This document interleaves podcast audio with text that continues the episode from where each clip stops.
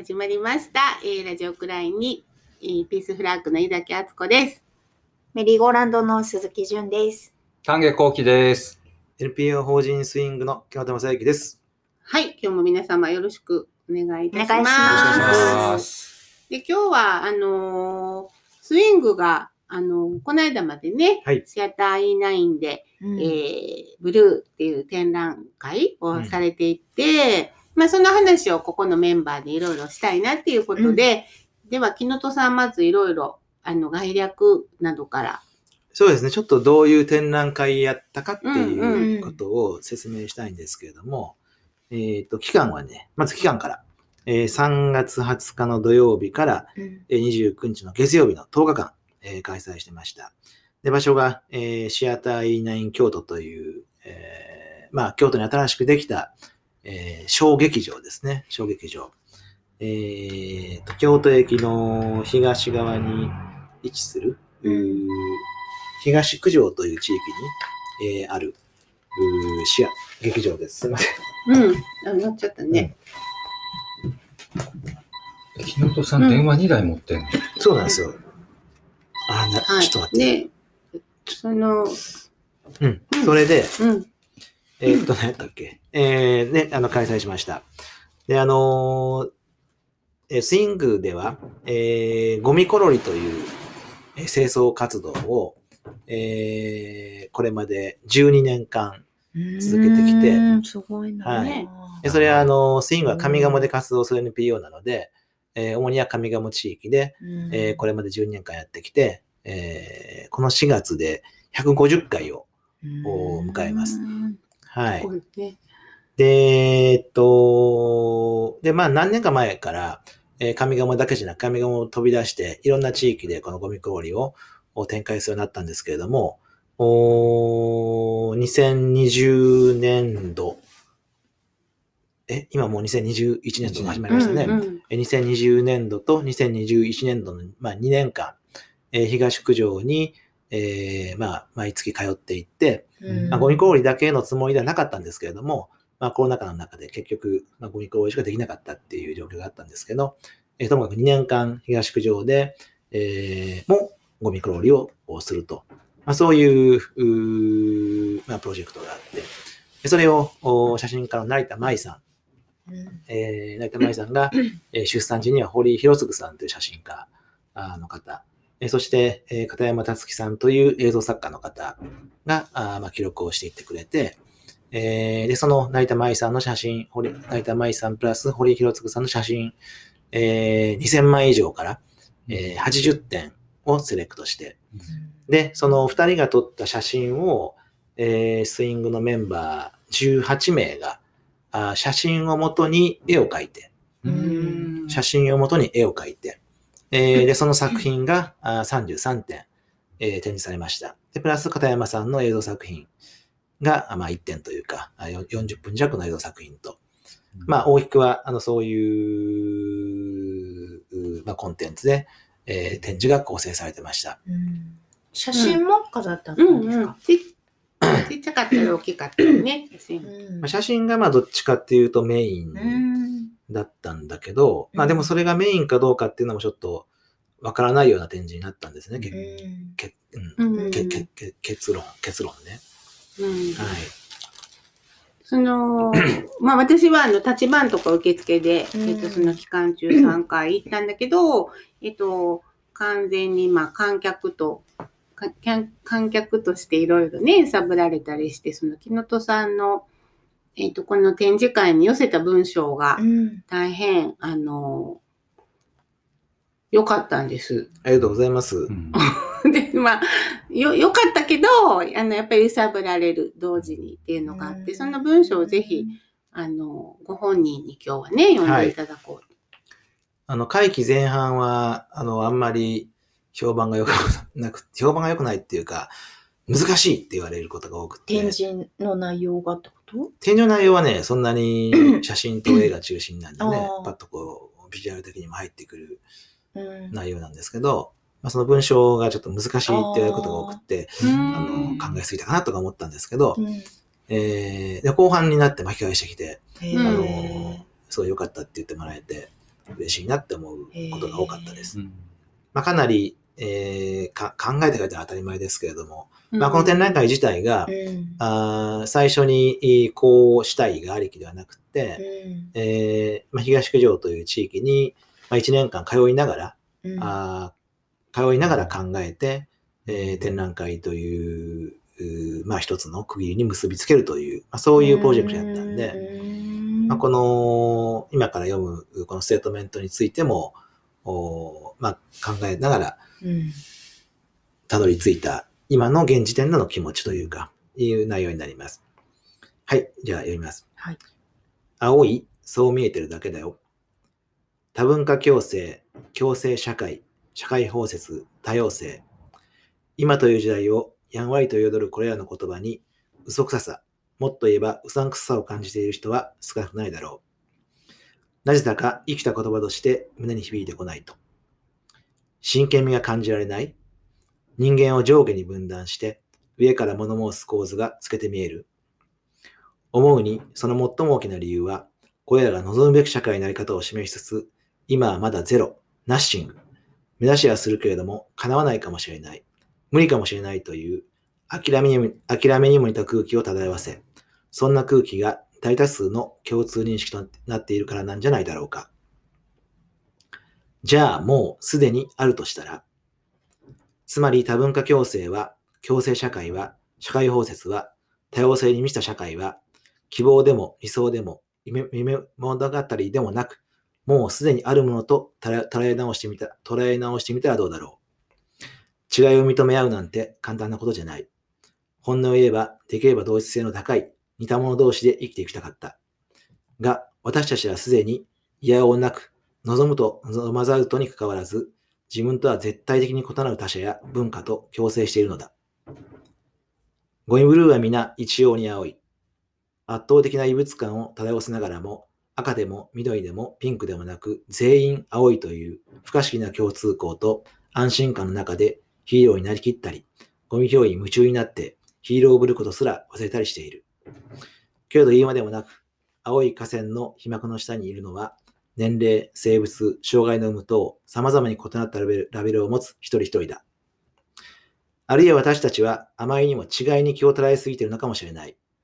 人はそれぞれ決定的に違う存在であると同時に、多面的で多層的な生き物である。街も歴史も文化もそうだ。主観に任せて一面だけを切り取り、断定することなど決してできない。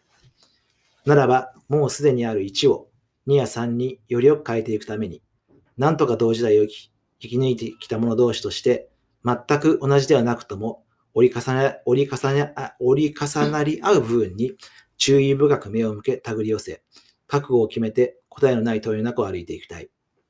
私たちは幼く青く、その目は濁っている。でもだからこそ、世界をもっとクリアに見つめられる可能性を秘めている。NP 法人スイング、京都正幸。うんうんそうなんですね。ちょっと驚結構長かったですね。いやいや、おど驚いて、まあなんか、東九条っていうのがね、うん。やっぱその、えっ、と、昔かつてはゼロ番地と呼ばれて、その、うん。水道とかもね、通ってなくて、まあ在日の韓国朝鮮人の人たちがうん。住んでらっしゃって、まあすぐ横に大きいあの被差別部落もあってっていうような地区で、あのーまあ住む人が、その、あのー差別がきつかったのでいなくなりつつあるっていう中で土地がどんどん、うんまあ空いてきてっていう中でそのシアター以内ができたんやんね。そうですね。うん。で、まあそこでスイングが展覧会、スイングが通い始めはるっていうのは、なんかなんとなく去年私も聞いてて、あのーまあ、このでも文章はちょっと私は驚きがあって、はい。えーっと、まあ私は一応その差別部落っていうような、まあその自分が、まあ当事者で差別をね、受けてきたっていう、あの、経験があって、で、私の最初の感覚は、その、住めなくなるほど、えー差別し、まあ、水も通さずに放っておいて、で、その後は住めなくなるほど差別をして、えーそこで何が多多文化共生やと、ふざけるなっていう気持ちがすごく強かったんです。うん。あの、あの、この展覧会にではなくてね、あの、その、行行政がね、うん。そういうふうに、や、あの、何が文化だとかね、そういうふうに、あの、今もその気持ちはあある。うん。で、えっと、多分そのこの文章を読む前に、なんかこう、よ読んで余計その刺激も受けたんだけど、でもまあ世の中って何層にもなってるから、差別される自分はいるけど、そうじゃない自分がいて、っていうその何層にもあるから、まあそれが救いよねっていうのは多分その当事者がたどり着いた、うん。なんやろ、感覚やったと思うから、それをなんか、木本さんが書いていたので、うん。えっと、あマジか、みたいな。うんなんでなんでそんなことわかるのって思ったら失礼な言い方なんですけど、はいその、当事者としてのこの感覚を言い当てられていたので、えっ、と、なんでなんですか？って聞きたかったんです。うーん。まあ、当事者、その当事者っていうのも今回の展覧会のテーマで、うん。えーまあ、それはあんまりそのテキストとかに残してないんですけど、おまあ、当事者とは誰かっていうことを一つのテーマにしてて、うーん、まあちょっと今の質問とは違うように今語り始めてますけれども、どうぞどうぞ。その、まあ、誰もが当事者とかね、まあ、そういうことを言う人いるけど、うん。まあ、すごいまあそれは綺麗事で、うん誰もが当事者、まあ、それはそう、それはそうに決まそれはそうに決まってるとか、そういう見方もあるなとは思うんですけど、うーん、まあ、それはかなり、なんだろうな、その、いわゆるきついね、あの、状況にある当事者の方に、すごく失礼な言い分ですよね、それっていうのは。うん。うん。だけど、同時に、えーうん、同時にその、当事者として規定されることの、お規定されること、あるいは規定してしまうことのまずさもあって、うーんまあ、つまり、あなたは何かの当事者っていうふうに規定をすることによって、その人を当事者とししてしか見えないっていう視点が生まれがちやなっていうような思いもあるんですね。だから当事者とは誰かっていうことをちょっと問おうという、そういうまあ、テーマを持ってたんですよ。うん。まあ、だからこそ、あのーまあ、ちょっと展示をね、実際に見てもらうん。えないんですけど、えーまあ、さっき言ったその写真を絵にするっていうのは、えー写真、成田、まあ、ある写真家が、成田さんが見た写真が、また別の人の視点でもって描かれ直すんですよね。である場合には、その描かれ直した絵をまた別の人人の視点で、えー別の絵に生まれ変わったりします。うんで、その描かれてる、その、その絵が描かれてる様子を、ナイツさんがまた今度写真撮ったりするんですよ。だかへらその幾層にも 幾層にも重ねていってえ、うん。まあ、ミルフィーユのようにしていって、まさにこれが誰の視点かわからないような、まあ、当事者というか、あまあ当事者、うんまあ、あるいは主体者、あーが、ど、どこにあるのか、これは誰の視点なのか、というようなことをこう、うん、考えてもらうような出題にしたいなというふうに思ったんですね。うんと同時に、えーそうすることによって、えーまあ、多面性、多層性というものが生まれてくるなと。ミルフィーユのように。うん。えー一つの景色なんだけれども、お描き手が変わったらこんなに違う景色になる。うんうんうんえーまあうん多面、多面的ですよね。一つのものであってもすごく多面的であると。多層的であると。うん。であるいは、あのーまあ、違いと同じということも考えたいと思って、えーまあ、違いにあの目を向けすぎてるんじゃないかっていうふうに、うんあのまあ、問題提起をしたんですけれども、その違うっていうのも、まるっきり違うっていうのは、めったにないんじゃないかなって思うんですよね。うん。違いにはやはり、えー違いも実は多層性で、えー多多層的で、えー、なんだろうな。うーん。まあ、反対に言ったら同じもそうですね。同じってなんだろうって。同じ。うん、100%同じじゃなくて、やっぱり同じにもすごくレイヤー、あー多層、多層、多層的な側面があって、うん。えーそこで、あのーうん違うっていうね、えー私たちは違うという、その中にでもお同じもの、えーあるい同じっていうかあ、つながり合えるものを発見できるんじゃないかと。うん。いうふうにまあ考えたんです。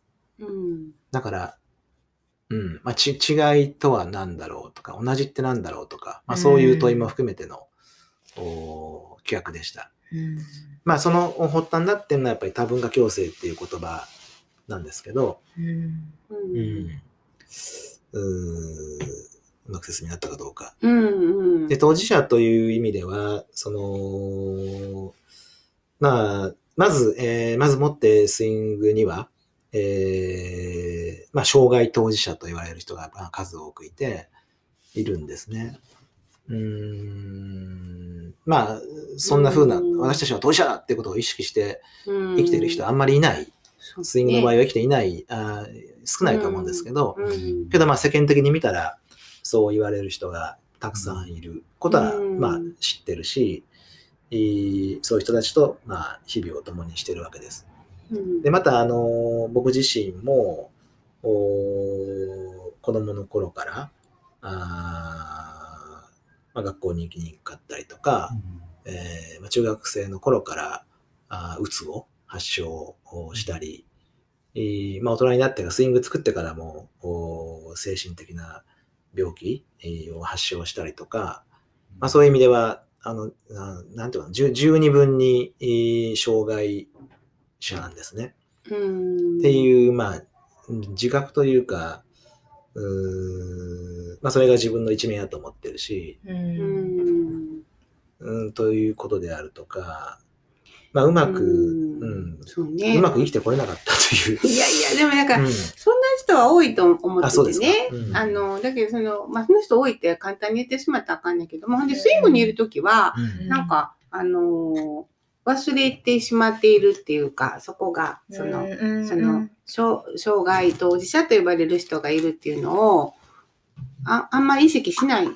で来れてたから、来れてて、うーんと、まあでもやっぱそういうことが木本さんのいろんなものを、あの、こう、木本さんがいろいろこう掘り下げたり、広げたりするときに、それが根っこにあるのかなとは思ったけれど、はい。えーその差別っていうのは、その、まあ、差別っていうのは、その自分が差別を受けてたっていうのを最近思い返してて、うんでまあ、今回のその展示ですごく揺さぶられた。うん。で、腹が立ちもしたし、揺さぶられもしたっていうのは、あの、私は観客としてそうなったわけで、それがきっと狙いであったろうから、まあ大成功やったっていうのが、その、どの辺が腹も立ったりしたんですか？うーん、その、なんやろうね、えっと、あのーやっぱりその多文化共生って、なんか、まあすでに内包してるっていうのはね、あの、うんその日野さんの文章の中で、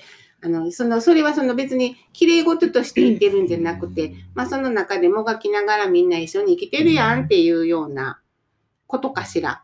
うん、まあ、むしろ、しんどいというかね。しんどくだから多文化共生とかっていうのが、社会法律とかもそうですけど、すごいこうピカピカしてるんですよね。うん。一般的には。あそうではなくて、ものすごいーキラキラワードみたいな。キラキラワードになっちゃってるんだけど、すごくめんどくさくて、うんうん、すごく大変。えー、まあ諦めにも似たような感じが強いと思います。だからもう、うんあもう、もうあれか、もう強制しちゃってるんだっていう、うんもういい、まあ同じ時代にね、仕方ないなって生きて、そう、いう、仕方ない。そういう視点が正しいのかなって思うんですよね。でもそこからうん仕方、仕方ないから始まるんじゃないかなっていう感じがします。うんそのそもそもの、あの、スイングの今回の展示のうん。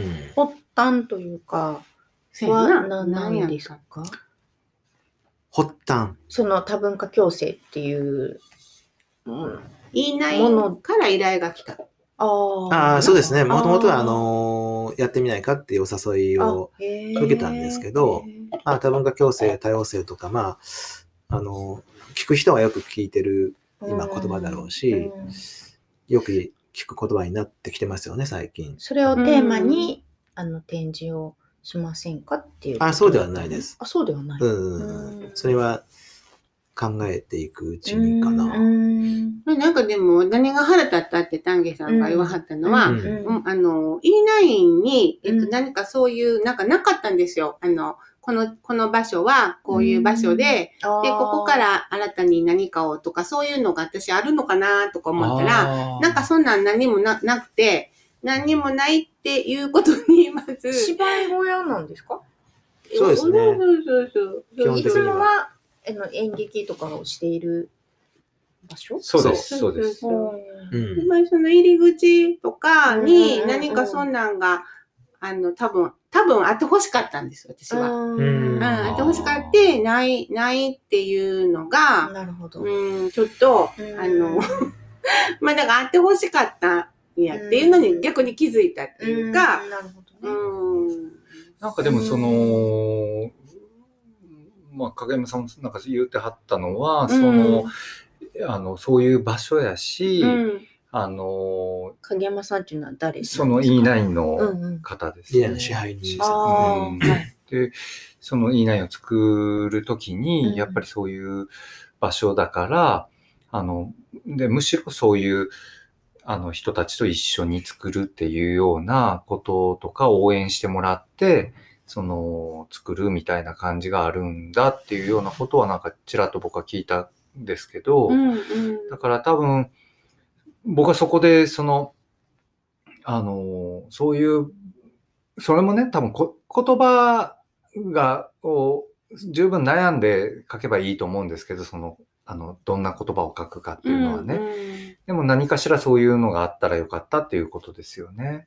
って自分は思うんやなって。うん。だからそれが正しいか間違っているかはわかんないんだけど、私はなんか物足りなさを多分感じてしまって、うん。で、そのことについても、まあ、あの、いろんな人と喋ってみたいなとは思っているけど、えっ、と、そうなの。で、まあ、その木本さん、っていうか、そのスイングの展、文章を読んでスイングの展示を見て、えっ、と、最初に中に立番に入った時にね、で、なんかこう、声が聞こえてくるんですよ。あの、会場の中に、うん。ゴミコロリのみんなの声が、うん。あの、何やったっけ、あの、ゴミコロリは恥ずかしかったっていううんゆうちゃんの声とか、うん。今日はきつねうどんとなんとかを食べましたっていうアッキーの声とか、うん。で、なんか沼田さんがあの、すべて綺麗になくなる前に来れてよかったっていうのとか、うんこんなに緊張したことはなかったとか、うん木本さんの言葉とかが、みんなの声が入ってきて、うん。で、その、うーんと、私はなんかその立番をしながらその声が聞こえてきて、まあ、この文章を読んで、声が聞こえてきて、まあ、なんかもう、涙が止まらなくなってうん、で、まあ、それがなんかなんで、なんでなんかなっていうのは、まあ、だから揺さぶられたわけです。うんだからそれは観客側として揺さぶられたので、うんまあ、この展示は大成功やなって思うと同時に、なんかちょっと悔しいみたいな。その悔しさは何ですか？わからん。なんで、なんかしてやられたみたい あなあ、。そっちか。ああ、うんそそうっていうのはなんかあった。えーその、その、うんえっと、その、そこがちょっと大事な気がするんですけど、うんその差別とか偏見とかに対してのアプローチとして、このブルーの展示に何か、やっぱり、それは、あの、や、や、よくやってくれたっていうのもありつつ、ちょっと悔しい感じがあったってことですか？うんよくやってくれたっていうんじゃないな。なんやろ。どういう悔しさ？なんでわかんの？っていうああ、うんそっちか。うんうんうんうんうん感じがあっうん。て、びっくりした感じがあって、それ、は、その、そうなんですよね。なんでですうんかっていうのがなんかあったんですけど、でも、あの、よくやってくれたじゃない。よくやってくれたちょっとごめんなさい。それはちょっと変な。な言葉やったね。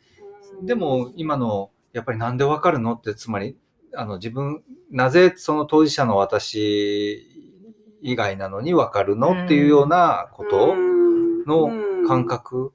でもそれって、うん。その、そういう共感の仕方ってすごい大事じゃないですか。なんでわかるんだろう、自分だけ。ひょっとして自分だけしかこれ抱えてない気持ちを、どうしてこの人わかるんやろうみたいなことって、いい本に出会ったりとかする時もそんなのあるし、そんなダイレクトな、うん。えっ、と、そういうダイレクトに、えっ、と、真正面から多分そういうことを、えっ、と、ああいう形で何か表現しようっていう試みが、あの、あんまり思い当たらなかったんです。うん多分。あの、この国で。うん あんまり思い当たらなかったのと、で、その、あの、やっぱりだからどうしてもこう自分がその、ちっちゃい時に受けたこととか、いろんな若い時のね、いろんなことが。差別的なあ。そうそうそう。そうすると、こう、アメリカに目が向くっていうか、今もブラック・ライブズ・マターとかで、で、そのアメリカを追いかけてきたとこが若い時からあって、うん。なんかその自分の頭の中ではずっとあの、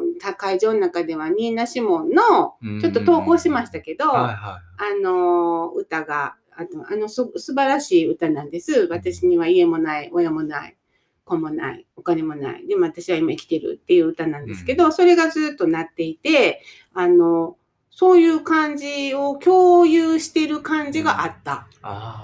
生きてるやん、今あ。っていう。っ素晴らてしい。いうのはあって、めっちゃ褒めてしもたな。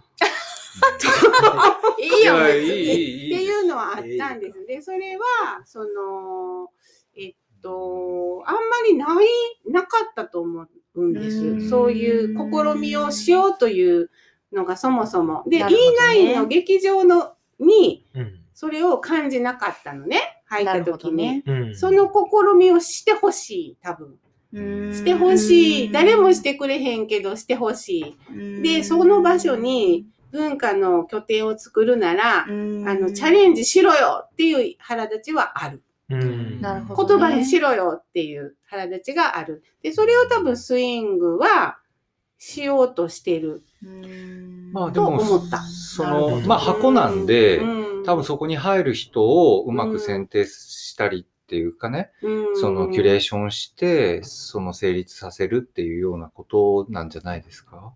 箱としては。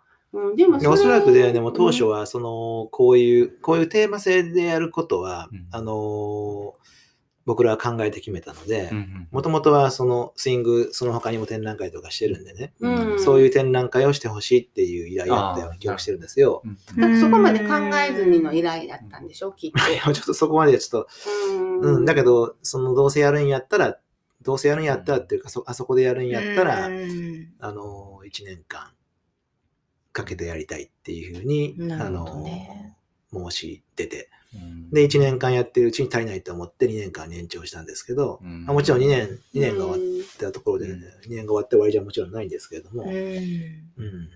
うん。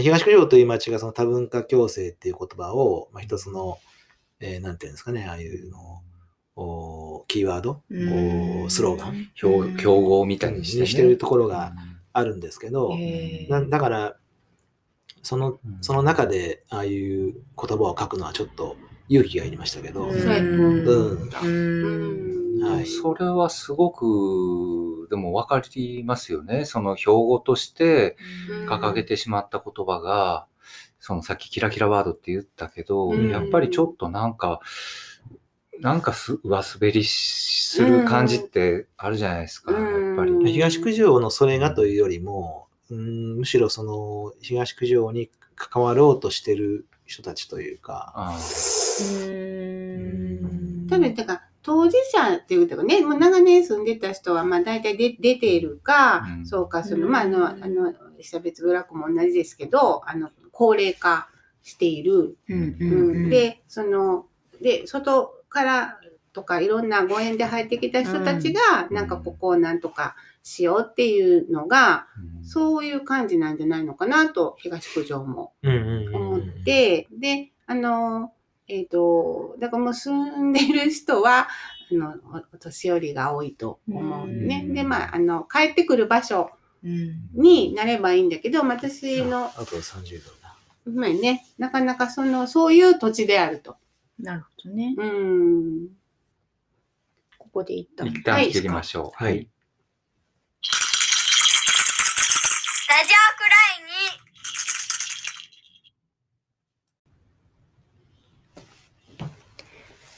えっと、その今、行政が東九条という、まあ、地域を、うん。あの、まあ、大学誘致し、大学持ってきたり、そういうシアター作ったりして、なんというかこう、新しく、そういうこう芸術で活活性化というか、あの、新しうん。いその場所に、まあ、イメージというか、うんうん。をこう作っていこうとしてるんですか？かしているってこと？そうですね。うん。行政、まあ、その多文化共生っていう言葉もひもそうだし、うん。あと芸術と若者の街やったかな。あというようなそのうん。フレーズもあって、うん。で、まあそれがイコール、あの、一律芸大のね、ーうんうん。えー移転が今進んでるんですけど、それは東九条の隣の、うんえー、数人っていう、また、はいまた別の地域になるんですけど、うん。うん、数人が、まあ、被別部落。そうですね地域ですよね。まあ、言ったらね。うんでも、まだ暮らしてはる人もいらっしゃるんですよね。うんうんさっき井崎さん言わ言わはったように、うん相当、その、高高齢化、うん。高齢化が進んでるというか、その、おご高齢の方が、うんあーまあ、ほとんどの地域住民になってるっていう状況はもううん。ありますうね。ん。うん。そうね。じゃあそれがこう進んでいけば、もうそこに住んでる、昔から住んでた人たちはいなくなり、その若者と芸術の街みたいになっていいくだろうっていうあれなんですか行こうとしてるんやろうね。うんうん、まあ、そうですね。うん。で、そのなかったことに、うん。あの、うん。なっていく。で、まあ、なかったことになったらなったでいいやんっていうね、うん。あの、か声も、あの、あると思います。うん。いやいや、それはあかんよね。まあ、なかったことにしないがためのね、うん。芸術であったりとか、うん。まあ、大学の移転もまあそうやと思うんですけれども、うん。まあけど、まあ心配でありますよね。うん普通に。うんうん。そう。で、その、一回聞きに行ったことがあって、役所に、あの、えっと、あのいくつかあるでしょ？そういう、その、あの、童話地区っていうのは。うんで、あの、どんな風な、なんか計画、再開発計画とかありますか？って。まあ、その先駆けが多分京都駅のあの、うん裏のあたりやったと思うので、他のとこもありますか？って聞きに行った時に、もういくつか決まっている。で、それは、あの、企業が入る。で、古くてもう人が住んでいない団地は、うんもう取り壊して、うん全く違うなんか商業施設が入るとか、うんそういうのがまあうん結構決まってきているうんので、えっと、このまま行くと、あの、なかったことになる。ううん。んっていうふうに私なんかはまあ感じる。うんうん。その差別をね、うん。どこでこう止めるというか、うん、そ、のもちろんなかったことにはならないわけじゃないですか街がどんだけ変わっても。うん、だけれど本当にその例えばどこにもこう記録として残さずにですよ。うん。でまあ100年後とかさうん。そこで生まれ育った人がいなくなって、うん。でそういうその、まあ、伝承というか伝えるものがなくなった時に、うん。そのななぜなくすうん。よなくそうとしているか差別をの根源を断とうとしてなくそうとしているのか、うん、うん。そこそこはそういう場所でこう、なんていうかな家もうん。住宅地としても売れへんし、うん。なんかこうそういうものを持ってくるしか っていうふうな。土地の値段を上げたいだけか。そうそうそうそうそう。まあね、言ってしまえば。だから本来ならば芸術的うん。にその関与して入っていくっていうことは、うん。そういう差別とかに対しても向き合う覚悟を持って入っていくっていうことだと思うんですけど、うん。ついこの間僕発表されたのですごい驚いたのが、うん。その、あれ、京都駅、その、東南部エリアっていうのは発表された。う。そう、け何あの、これね、コンペだ、あの、要は、京都市がも、持ってるんですよね、あの土地をね。うんうんだから、その、そこの開発どうするんやっていうことで、かコンペがあったんですよ。で、中には、あの、えっと、そういう、えっと、若手アーティストが、うんその、あの、芸術村みたいな感じで、例えば、まあ、あの、アトリエをたくさん作る案とか、いろんな案があったみたいなんですけど、結局これね、あの、勝ち抜いたっていうか、あの、決まった案っていうのは、あの、チームラボが、えっと、ミュージアム、ギャラリー、カフェなどの総合文化施設を計画っていうのが採択されたんですよ。チームラボって何チですか？ームラボさんは、えっと、簡単に言うと映像のプロジェクションマッピングをやってるチームなんですよね。で、も、もちろんその、エンタメから始まった、うん。もうあらゆる商業施設とうん。かそういうところも含めて、えっと、京都でもたくさんやってますけど、下鴨神社でプロジェクションマッピングやったとか、うんああいうのもやってるんですけど、結局その、なんと言ったらいいのかな。すごく、こう、残念な気持ちになったのは、やっぱりそれが本当にいいのかどうかって、まっとうな批判も含めて、うんきちんと精査していない感じがするんですよね。議論されてた議論されていいないような気がするんですよ。もちろんうんそこの選定のメンツの中にはいろんな人が入ってるし、そこで議論したっていうふうな形にはなってるんだけれども、僕あれが、そのチームラボが果たしてじゃあい先ほどまで言ってたようなその、文脈のえっと、差別も含めたことを何かしら今まで一度でも触れたことがあるのかって聞きたいですよ。ちょっと、いや、まあ多分それはまだもう少しいろいろ動きがね、もうあるとは思いますしう、んうん。誰、誰もって言ったらあかんな。あの、まあ喜んでる人もいるのかもわかんないですけれども、うんうん。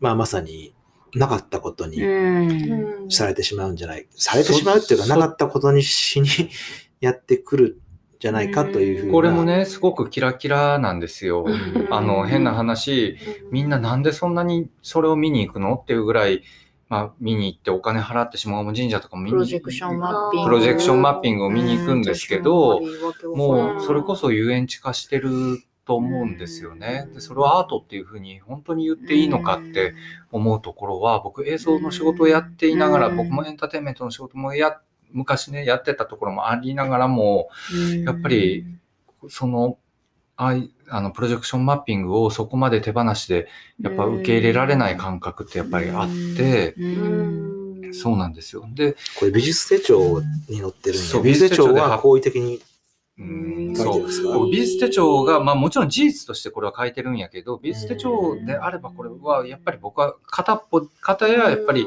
えねっ、と、ちゃんとした、その、批評家の評論も、ひ批判文も載せるべきじゃないかと僕は思ったんです。ううん。だからい、その、ちょっと残念な感じがして、京都のその文化、芸術っていうものが、じゃあどこでエンターテインメントとあの線を引くのかっていうことも含めて、何かしらちょっとこう、わけがわからない方向になってる気がするんですよね。今、あの、美術大学が、その就職斡旋所みたいな形にどんどんどんどんなっていってるのもすごく残念なところかなんですよ。つま芸り、大が？そうですよ。そうなんですよ。つまり、あの、僕らとかもそうだったんですけど、要は、あの、活躍している、その人、エンターテインメント業界で活躍している人が、その、講師になっていったりとかするようなことが、やっぱり、で、そういう人をいかに引っ張ってこれるかっていうのが、が芸術大学の、こう、判断基準になったりして、なんか、それもキラキラなんですよ。要は、なんていうのかな。でも、そういうものだけが芸術じゃないじゃないですか。ですよねだから、あうんの、本質的なところではなくて、やっぱりお金的なところなんですよね。産業としての芸術、資本主義化の芸術っていうものが強すぎる。だから、そ、そこで全てを、こう、覆い隠してしまうような、その本質的な、例えば差別的なことの問題があったとしても、それをエンターテインメントで覆い隠してしまうようなことは、なんか気持ち悪いんですよね。一番その芸術がやってはいけないことだと思うんですね。そうなんですよね、うん本当は違う。あの、そうじゃない。うん小金町の話で前ね。そうですね。あの、うん。議論になりましたけど、うん。あの、何うちうちでね、いや、小金町に、小金町ってどこ？小金町っていうのは横浜の、えっと、いわゆる赤線地帯ですね。で、そこの赤線地帯が、えっと、京急が、えっと、鉄道会社がう、ん。その、高架下を、の地域の再開発っていうことで、えっと、その、あの、チョンノマって呼ばれてるような赤線地地帯の、ところを、うん。まあ、ギャラリーにするっていはいう開発をしたんですよね。はいで、そ、そこは、あの、僕らも、あの、ノディンとして一度展示で使わせてもらったこともあって、あの、僕はね、まあ、その、すごく難しい問題でもあるんですけど、うん。よ、いい側面で言うと、うん。あの、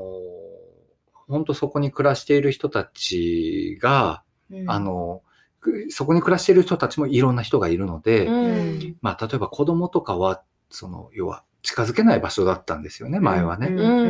今はもうそ、そこは、あの、逆に子供たちも含めて、うん。こう、や、あの、やっていけるような。うんただまあ、もちろんその、爪痕っていうかそういうのはあるんです。はいでまだまだその周りは、あの、そうじゃないところもいっぱいあって、でうんそうじゃないところっていうのは、つまり、えっと、えー昔その昔のままという、昔のままじゃないんですよ。うん赤線地帯がちょっと広がって、ソープランド的なものとかえっと、キャバクラとかそういうものとか、あとはその外国のか、はあの、いろんなアジアの方とか、いろんな方のそういう性風俗的なものが、わーっと周り一帯には広がっていって、はいまた形がちょっと変わりつつあるというかですね、そういう形になってるんです。あの、小金町とか、あの、寿町とかね、はい。あの辺に昔住みたいと思って、うん。家探ししに行ったこともあって、うんうん。案外家賃が高かったっていうね。あそうですか？はい。あの当時、まあなんで住みたいと思ったの？やはりその、すごいカオ、カオティックっていうんですかね。うん。カカオスな、うん。あの、まあ、それこそ、まあ、いまあ、い今、今、その、当時その多文化共生とか言われてなかったかもわかんないですけど、うん。まさにその、うん。多文化共生な街やったんですよ。もう清濁合わせ飲んだ。うん。だから文化ってそんな綺麗なもんばっかりじゃないじゃないですか。ね、まあ、汚いというか、うん。まあそういうエネルギーがあった、あったよね、うん。きっとそういう。そうそうですね。うん。エネルギーというか、そのやっぱり許されてる感じがあって、うん。うん、許されてる感じがあって、自分自身もね。ね。でもまあなんか生き、生きてる、生きてるということは、うん。まあその、あの別に、だからその、そこを聖地のようにしてほしいわけではなくて、まあそうですね。ぐちゃぐちゃ、ぐちゃぐちゃなまま、人がね、あの、うん暮らす街で、で、しかもその、えっ、と、差別っていうのは、うん。えっ、と、きっと形を変うん。え、対象を変え、うん。あの、そこで、うん。そこをなかったことにすると、対象が変わり、形が変わり、あの、どこかで、あの、な。うん、息づいていくっていうのが、あまあ思うのと、うん。で、もう一個はその、やっぱりその、すごく、まあ、弾圧を受けてきた歴史があるあるでしょ、うん。まあ、長い歴史で。で、その、あの、まあ、一番わかりやすいのは、やっぱりそのナチスの、うん。あの、ね、あの、ユダヤ人うんの人へのあれとかがそうですけれども、まあ、どこどこの出身者やとか、何人だという理由で生まれたところとか、うん。そういうことで、あの、もう殺してしまうっていうところまで、うん。あの、人間ってやってしまうので、うん。で、それに抵抗するための、やっぱりいろんな、まあ、ブラック・ライブズ、またでも、し、ブラック解放同盟もそうやったと思うし、うん。で、それがなくなった時に、うん。あの、世の中がもっともっとおかしくなった時に、えっ、と、身の危険を感じる人は少なくないと思うんですようん。その当事者でね。なので、やっぱりそういうものは、あの、大事なものではある。そのね、うん僕、形が変わっていってることもちょっと不気味に思ってて、うんその、さっき言ったみたいに昔みたいな分かりやすい差別ではない形の、でも、こう、やっぱりあ圧力っていうかね、そういうものは残りつつ、形が変わってるような気もするんですよね。うん。さっきの赤線地帯がキャバクラとかそういう、えっと、ソープランド街に変わるっていうものと、なんかちょっと近しい、えっと、うん。変化なのかもしれないけど、今の社会に合わせた形の差別に変わってるだけで、差別がなくなってるわけじゃないような気がするんですよね。うん。だその地域にいた人が、まあ、うんいなくなったから空洞化したから土地は買いました。でも、じゃあ差別って本当になくなったの？って。だから価値観が変わってないから、まあ、その価値観が変わってないということは、例えばお金持ってる人とか、なんかか偉いと言われてる人まあ、なんやろ、勉強ができた人とか、お金を持ってる人が、あの、ヒエラルキーのトップのうん。今社会でしょ、うん。で、あの、その中でいろんな歪みがあるでしょ、うん。お金が持ってないとか、あの、ね、なんかその、まあ、いわゆるその弱者って言われてる人たちの問題と、まあ、貧困の問題とかと、その差別の問題っていうのは全部実は一緒やつながってるんですよ。だからそこが変わ変わっていかないと、で、そこを根っこに変えていくと、それは多分障害者の、あの、ことも一緒やと思うんですけど、うん。そこを根っこに考えて変えていくと、誰にとってもう、ん。もっと楽で生きやすい、楽しい社会が作れるのに、うん、っていうう、その、そうそう、そこの議論がないままに、あの、土地だけの、なんかほら、なんかね、こんな、いや、あの、ようかだからら、そう小金町のね、アート化が、僕は憎んでるんですけれども、うん。うん、あのーまあ、それに先立ってね、あうの、ん住民運動とかがね、あったのは、その浄化っていう言葉を使って、ひどいね。ひどいでしょ？信じられないそうなんや。それが、あの要するに、まさに強い側の人たちが、その、まあ、その今の時代では法律で禁止されてるのかわからんけれども、うん。まあ、何らかの必要性とか、あーがあって、えー間違いなくそこでね、あの、うん暮らしていた人人たちとか、まさにそういう文化をね、否定することでそれって浄化ですよ。。ひどい言葉浄化ひどい言葉うんうん。その延長上にある。うんでその清潔、うん。で、それは後で塗りつぶして、うんやっぱなかったことにしていく。だ失敗う例んやなっていうふうにしか映らないんですね。うんでそれが、うんあの、でも、うん社会的には結構評価されたりもするので、うんなおさら怖いというかねうん今はどうなってるんですか？いやぼいやあの僕はそのその当時のことは全然知らなくって、その全然その去年一昨年か一昨年展覧会をやった時に使ったんですよ。あ、でそうなんですか。そうなんですよ。それだけなんですけど、ただ、えっと、今もそんなに綺麗ではなくって、綺麗ではないって言ったら変だけど、あの、そのカオティックな感じは少し残りつつやってるんですね。つまり、その、あの、建物を塗りつ、変えちゃったりみたいなことほとんどしてなくって、そのまんまのものを残しながら、あの、意図的に？意図的にやと思います。うんであの、展示会場にそのままう、ん。そのままのうちをそのまま使ってたりとかするような形でやってるところに普通に民家も挟んでみたいなことで、なんかその、ちょっと独特な感じではありますね。追い出しちゃったんですよ。だからそうやって働いてた人たちをね。うん働いて暮らした人たちを追い出し追い出しちゃった。なんかあの、滝田優さんっていう漫画家いたでしょ、うんあの、もう昔の、うんあの、えっ、と、寺島町来たんっていう漫画知ってる、知らない。あの、戦前のその赤線地帯で、あの、うん。本人が育ってて、うんあの、ご両親がそこの中の寿司屋かなんかで、うんでその、あの、暮らしを、もう名作です。あの、ちくま文庫とかで、もう一回。寺島町来たん寺島町来た。うん あの、すごく、まあ、で、だからその文化とか芸術ってじゃあ何なの？って話になってくるけれど、ううんん、なんかまあそこの暮らしを赤裸々にね、まあ愛情たっぷりに描いている漫画で、お面白いですけどうん。ね。読ん。でみたい。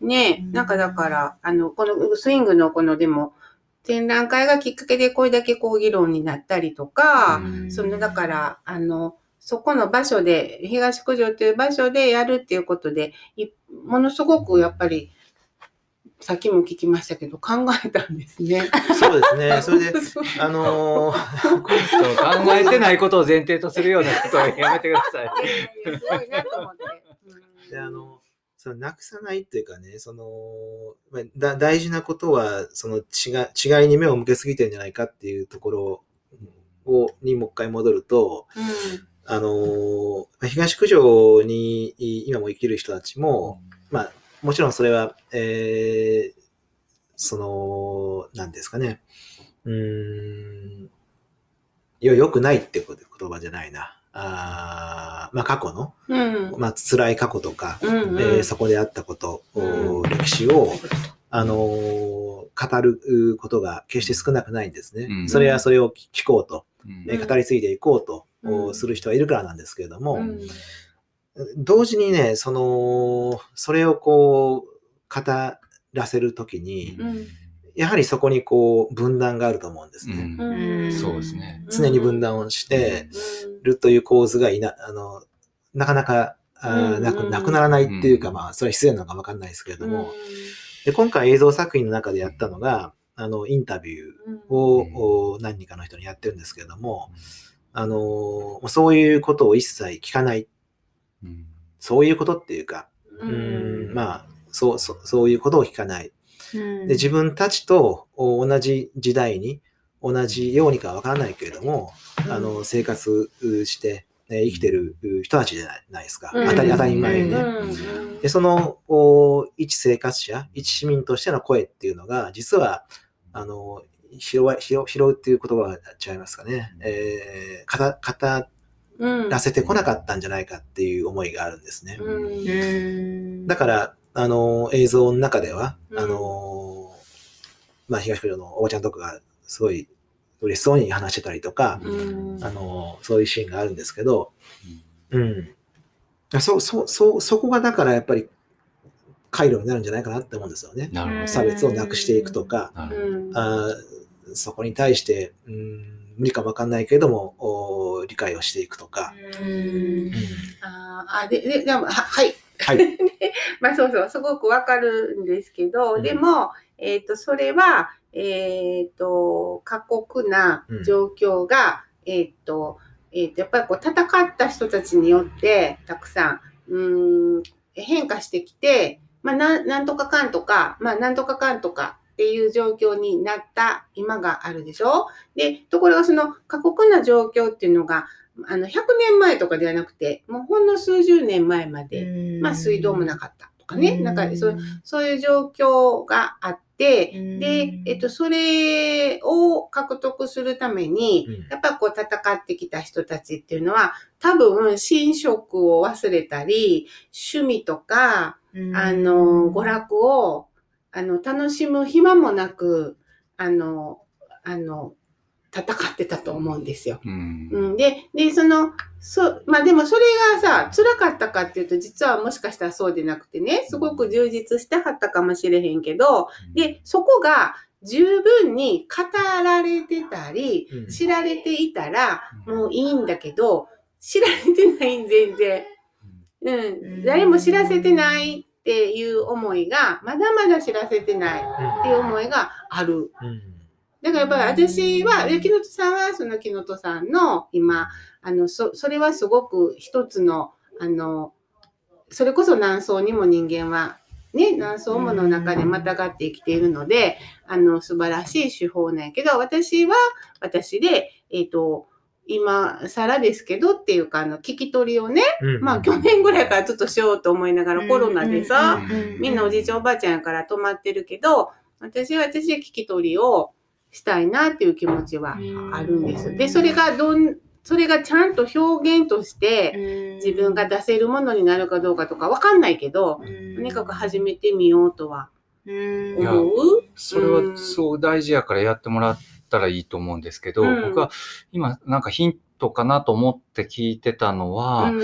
やっぱりそういう方たちがその自分たちのその、あの、まあ、当時も含めてですけど、その差別された人がうん。自分たちのことを語る、語りににくいっていうことが一つのことなのかな。つまり、うん。えっと、語る言葉を持つことがうん。ちょっと難しうん。いのかもしれないなと。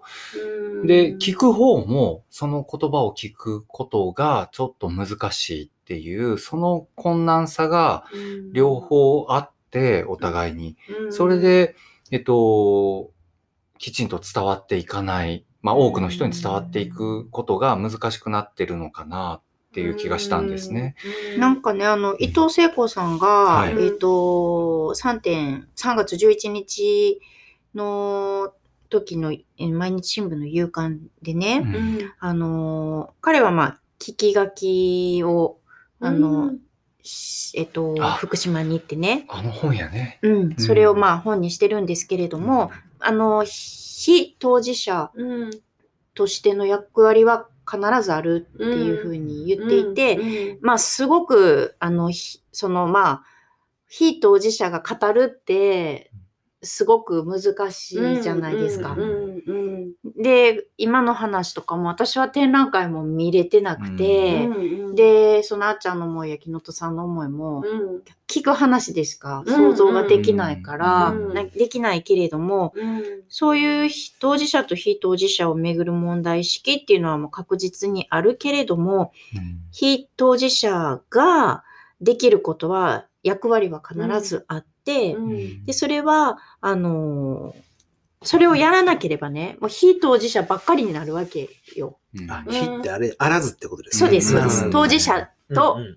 当事者ではないはい人。はいはいはい。うんうんうん。で、そういう、それがダメで、うん。だから、その、自分はね、あの、伊藤聖子さんは、すごく自分みたいな人間が、なんなんやお前って、なんでそんなことお前に話さなあかんねやって、その震災の時ね、うん津波で流されたんでしょ？ってご家族がとか、うん。そういう話をなんであんたにしやなあかんねやって言われながら聞,、くわけですよ。で、そういう声を集めていく。それは、あの、すごく大切なことで、うん。自分がやらなければいけないっていう意識でやってきたっていうようなことを書いてて、うん。なんかその非当事者であるからこそ、うんあの、向き合えることだって絶対にあるんだなっていうのを、ちょっと私はいろんなこの頃の記事見て、やっぱり当事者か非当事者かで、うん。なんかこう、言えない、言ったらダメうん。みたいな。そうやね。なんかでもうん。やっぱその覚悟がいるというか、相まみえるっていうのは、多分木本さんもそういう覚悟がね、いろいろあったと思うんだけど、やっぱりその、あの、えっと、そ、それがないままに、なんかこう、進んじゃってる先の、なんやったっけ、ね。この、プロジェね、クションプロジェクションとかもある気はして、ね。やっぱりそれちょっと、あの、あの、小さいながらもう、ん。それはおかしいっていうのをね、やっぱり言いたいなという気持ちはあるのかなと思いますね。あれはでもね、それをさ採択する、あれを選ぶ行政の側にね、うん大きな問題がある。うん。そうやねという意味ではまた政治の問題ですうんそうやね。うん。そうそうそうそれがええと思って選んでますからね。うん。でもあの芸術ってじゃあ何なんやろうとかね、うん。アートって何なんやろうってせやな、いうのは。なんでなんでもかんでもアート何なんやろうね。芸術とかだからアートって言わん方がええんですよ。ううん、ん。言わん方がええと思う。なんていうの？うーん、行動行動。かな。市民活動って言いたいけど、市民活動も怪しいでしょ。せやな、せやな。アクションってことね。あ行動。そうそう急に日本語にね。いや市民活動も怪しい。市民活動を僕は、うんあのー信じてるって言ったらあれですけど、うんずっとしてきたつもりなんですけど、うんそれもなかなか、なかなかなんか、ちょっとこう、怪しい、怪しいなってでもなんか一歩で芸術ってなんかあるじゃないですか。う。うん。僕でもね、その芸術っていうことと、まあ今少し、なんとかな、ジャーナリズム的な皆さん視点を持ったことをなんか言ってる気もして、うん。その、例えば自分たちがジャーナリストだとして、じゃあそこで起きてることをじゃあどう伝えるかって言った時の伝え方の種類がたくさんあるっていうのは僕はなんかあの芸術のなせる技のような気がしてて。だこれがね例えばうん。例えばここで殺人事件が起きたのをたまたま目撃した、うんでもそれをさ、パッてこう記事にできる人とできない人がいるじゃない。うんでもできないってことにも価値があると思うのよ。うんせやなそううんね例えば火事があって、それ見に行って、うわ、すぐにそれを携帯で撮って誰かに配信しなきゃ。でも、配信できない、俺はって思う気持ちも大事っていうかね。あそう、あ、そうやね。あ、あ、ごめんごめん。うんもう時間や。あららららら。ここで切って、はい。うん。で、もう一回その、じゅんさんの本の紹介のコーナーだけ取る。あっていうのどうですか、それもいいと思います。あ、ね。で、1時間以上。ちょっと、はい。一時間ちょっと、うんうん。はいはい。切る？はい。はい。じゃあ、ちょっとここで一遍。はい。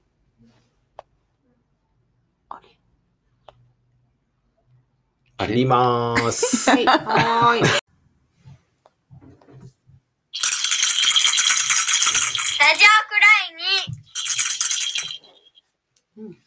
ね、話が尽きないところですが、ここでちょっとじゃあ話題をはい少し切りえて、うんえっ、と、丹下さんからね。あはい。いや、あのーちょっとね、まあ、あのー国際情勢的にというか、まあ、ミャンマーのことについて、うんあまりにちょっと僕らが触れないのもちょっとどうかなという状況になってるなと。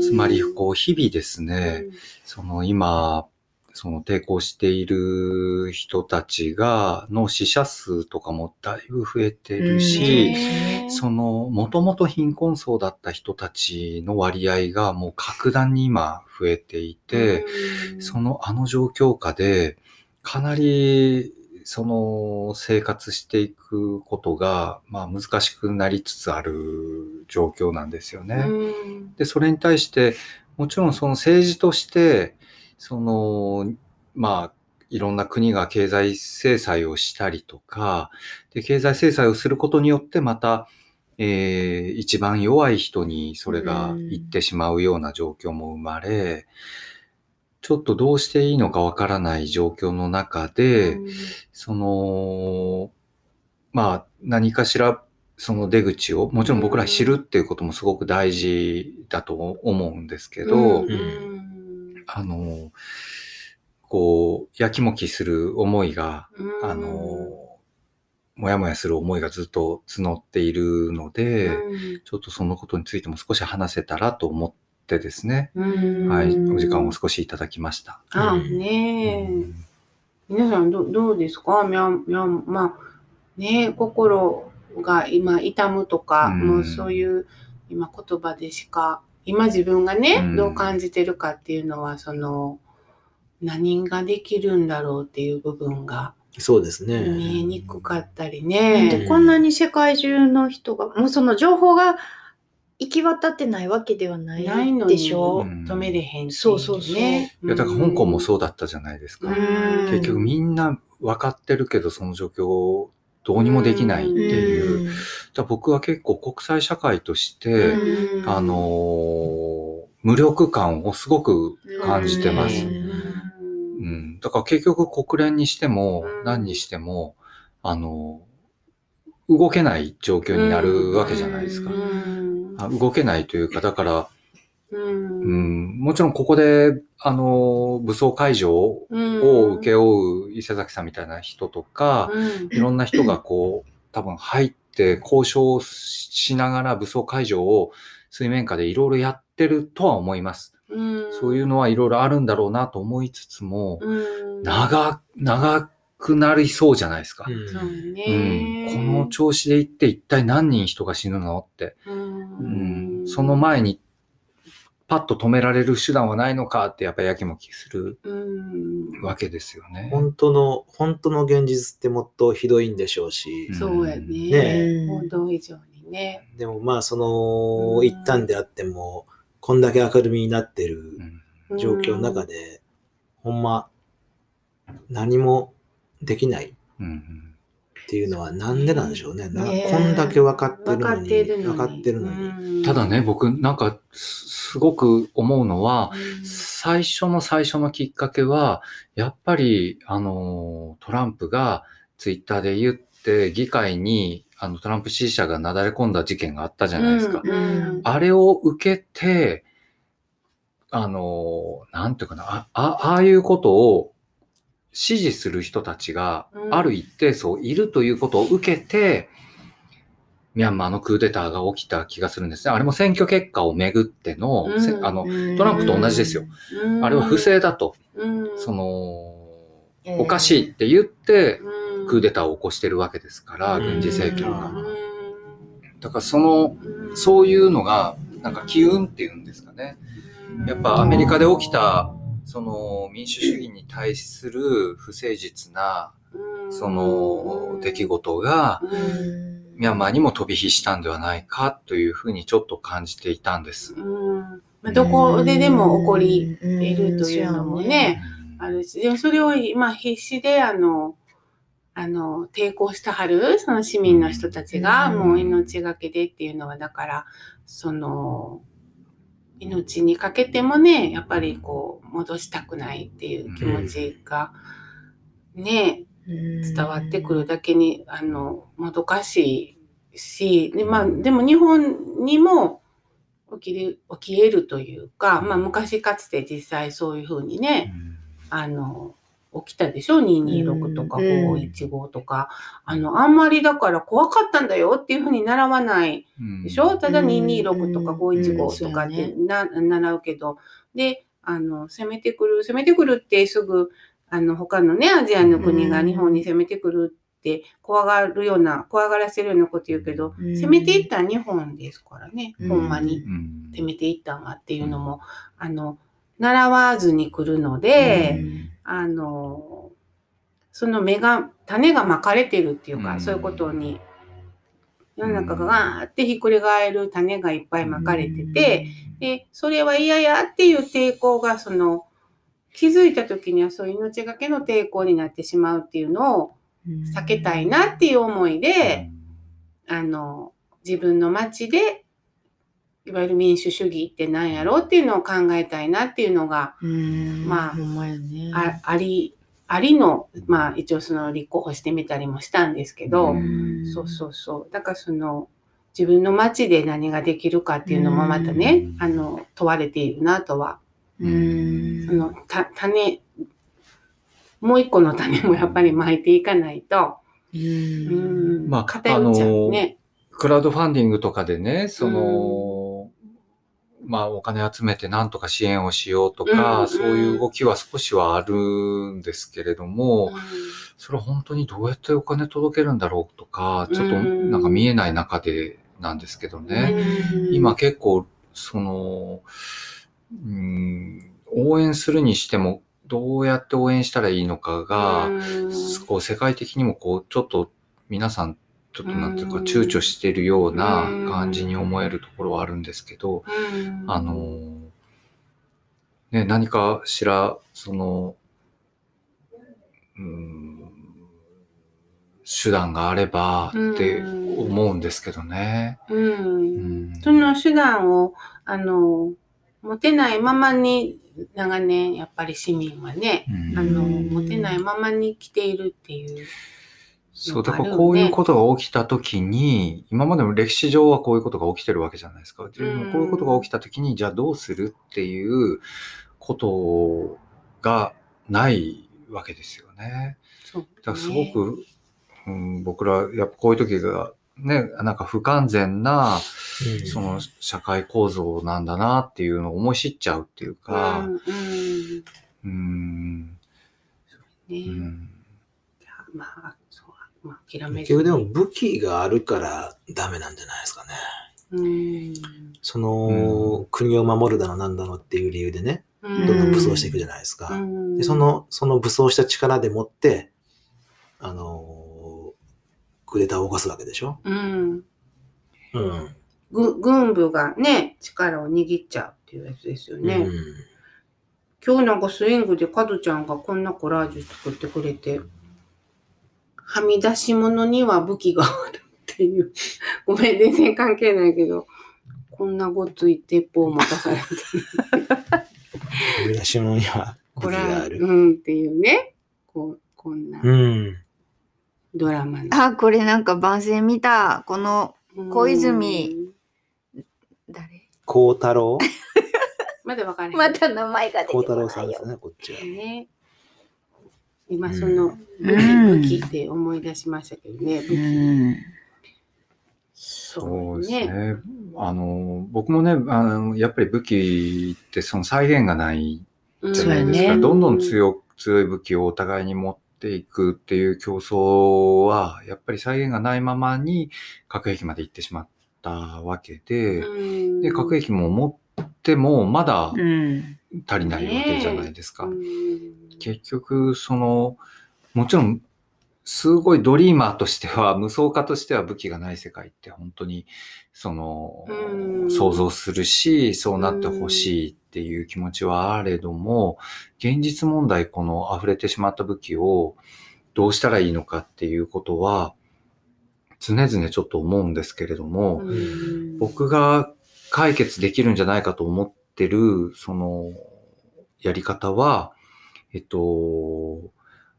ゴミと同じで、えっと、放射能が空気中に出た時に、それは誰のものなんだっていう議論があったじゃないですか。うんうんつまり東電が、その、原発を持っててうん爆発して放射能が出た。でもそれは東電がもう国も誰も私たちのものじゃありませんということにしたですよね。うんじゃああれは誰の責任で、うんなぜ空気中にそんなものがばらまかれたの？って話になったんですけど、誰もその責任を認めなかった。うんでもこれは責任あるんじゃないかと。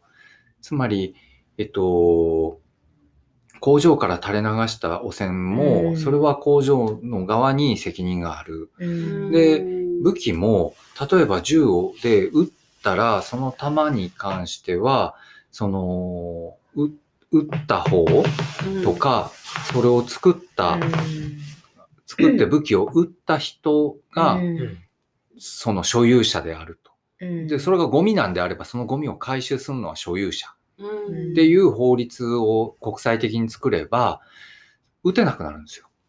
ああ、なるほど。全部撃ったやつ全部回収しなきゃいけないから。うん。っていう、そう、う僕はゴミ回収。収の法律を作るべきう。んだってゴミになるもん、全部。しかももうめちゃめちゃいらないゴミですよ、武器なんて。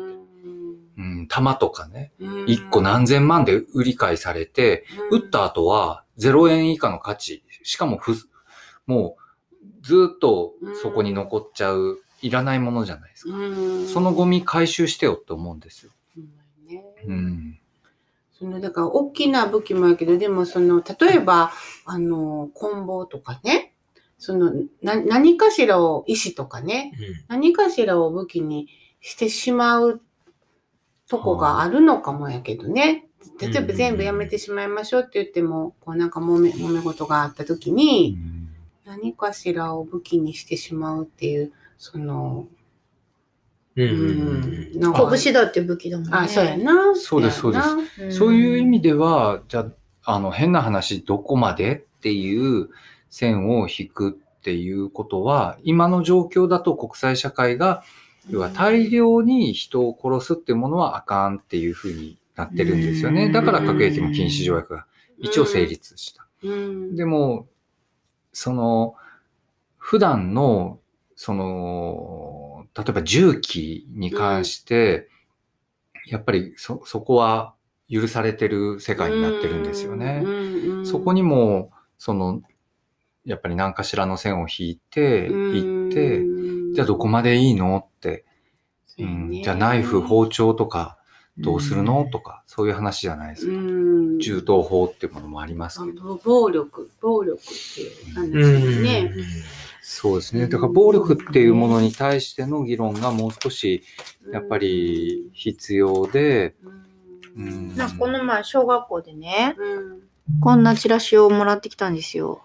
人を叩いたり蹴ったりしてはいけません。うんあなたが叩かれたり蹴られたりしたらどんな気持ちになりますか？怪我をするだけでなく心も傷つきます。うんうん。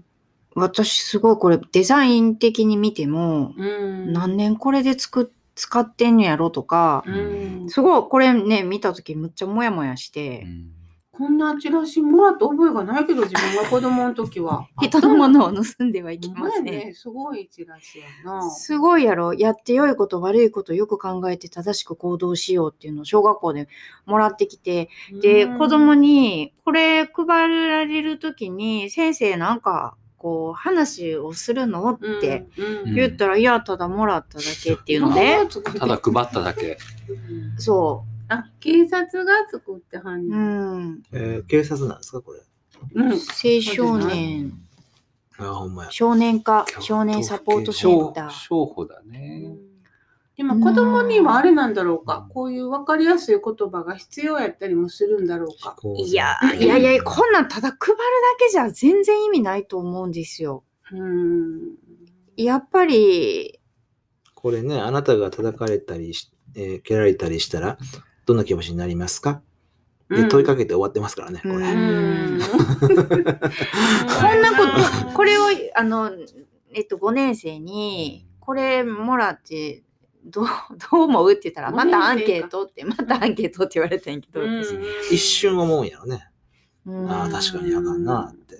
で、その人を叩いたり蹴ったりしてはいけませんって書いてあるけど、うん僕はせえへんわって、まあ弟しょっちゅう蹴ったり叩いたりしてるけれど、うん僕はせえへんっていうの。で、なんででせえへんのって言ったら、うん自分が嫌な思いをするって言ったんですよ。で、うんへーって、うん。そういうやりとりがあっての。これやったら、うん。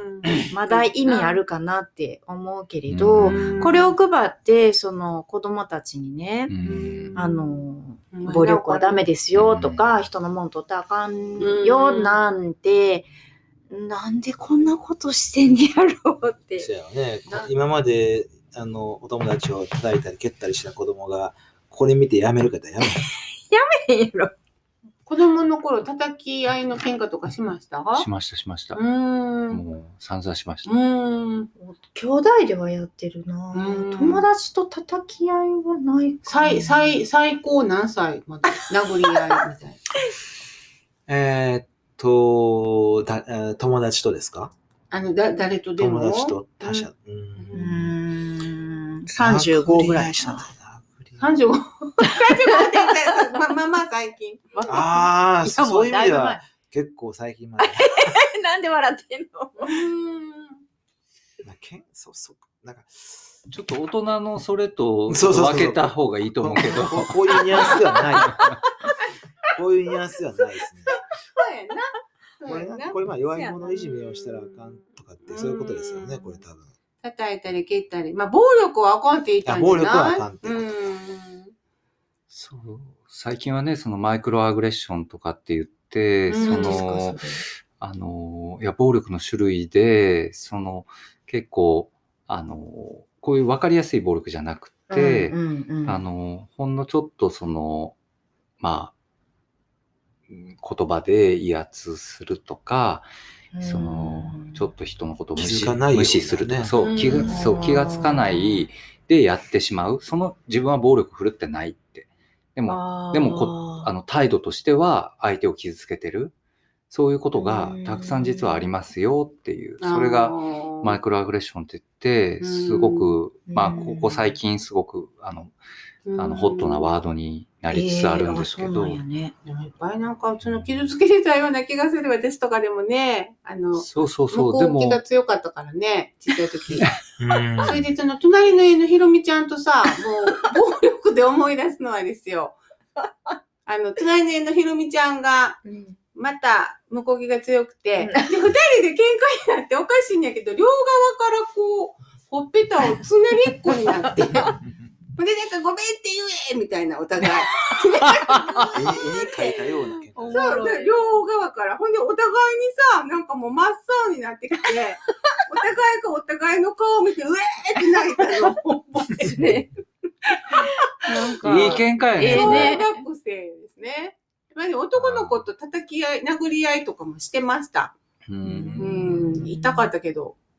なんか、いや、その、好きなエピソードがね、うん。うちの母親が、これ母親嫌がるんですけど、うん。でも母親から聞いたんでね、母親が子供の頃に、うん。あのーまあ、生活保護を受けながら、うん。えーちっちゃい部屋で、あのー暮らしてたんですね。うん。家族4人ぐらいで。うん。で、お友達に在日コリアン、在日コリアンのね、お友達が近くにいて、すごい仲良かった。うんで、喧嘩した時に、うん。えー言い当てたのが、えーうちの母親うはん。その子に向かって、挑戦挑戦って言って、うん。あの、攻撃するんでした。うん。攻撃してたらしい。うん。な、あのー向こうは母親に向かって、保護保護って言って、保護挑戦保護挑戦って。いう喧嘩をしてたっていうのがすごい好きで、好きでって面白くって。うん。で、母親にとっては嫌な、嫌な思い出 らしいんやけど、だけど、なんやろな、なんか、なんかちょっとね、ちょっとね、ちょっと。いい、いい感じがした、そのエピソードには。え、この間、前、私、木下さんに聞いたときに、はい。思い、おな思い出したことをまた思い出したんですけど、はいはい。えっと、削られた生駒山っていうのが教科書に載ってたんですよ、社会の。で私、旧姓が生駒なので、はいあの、削られた生駒山っていう男の子がいたんです、私のことずっと。で、その子は、あの、障子屋の息子で、うん。で私が、もう、ひ仕返しとして、赤字の障子やって言ったら、うわーって泣いて、うちのお父さんは頑張ってるやん なんかすごい、え、あんな散々私を削られて、なんで赤字って言葉が出てきたの？親を、親や家を、多分私が、あの、なるほどねね。こう無神経に あの言い返したことすによりごいよね。その一番ダメージを与える言葉がとっさに出るってすごいよね。言っちゃって。削られた生駒、生駒はあんまり、あんまりリアリティないけど、そううん赤字の障子屋は、すごいリアリティがある。それでね、あの、ご家族をね、うん傷つけて、うん。僕のお父さんやお母さんを傷つけたっていう、その彼の気持ちが、今はすごく、うんだから反省してるっていう話。すいません。そういうミスはね、やっぱあると思うんですよね。そらそれがまあ、うん兄弟同士でお前の母ちゃんでベソって言うとか、うんね。ですよあね。の母ちゃんでベソね。あったあった。いやいや、でもやっぱりその、ここ国家的なというかね、その、やっぱりこう、あの、み民衆へのそういう暴力って自分の国の人を殺してるわけやから、うんまあそれはほんまにもう、あの、ど何ができるんやろうやけど、なんか意思表示がね、うん必要やなとは思いなだがら。って中の人たちがあんだけ抵抗しても、ねもうどうしようもない状態です。うん。なんで何もしてくれないんやろう、でね。きできひんねやろうってうちらは思うし、向こうねえね何もしてくれへんやろと思ってはるよね、ね知ってるんやったらうん。どうにかしてよまよね。もう自分らではどうしようもないわけでしょ。うん。なんかそういうなんかできひんやろかこう、ね。せめて SNS とかでもね、うん。なんかこまあ、あの、頑張ってはうん。る SNS で情報をわーっと出している人たちは結構いて、うん。向こうにももちろんいて、あの、その間に立って駆け足的な動きをしている人たちももちろんいるんですよ。ね。ううん。ん、だけど、うん、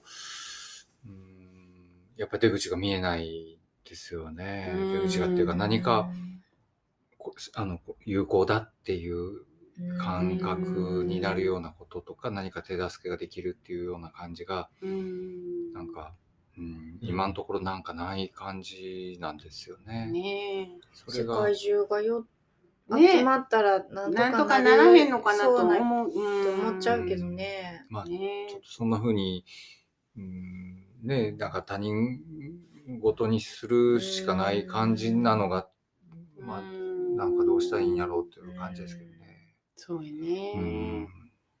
うんまあでもなんかそのやっぱりだから自分は自分の街でじゃあっていう部分にしかこう直接今何かができないだけにうん私の街でいや、いや、もちろんそれはそうなんですけど、うんうんそれ、その、それだと本当に孤立化させるだけになっちゃうんで、うんうん。だから、なのでせめてちょっとこのラジオで一言話したかったってう。んいう、うん。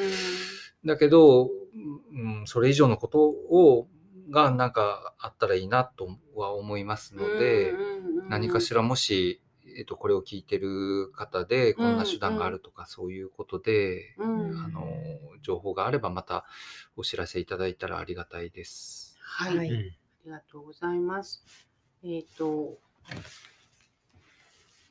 うん、うんえっと、ここでじゃあ、純ちゃんの絵本のコーナーに行きましょうか。はい。あ、ジジングル？ラ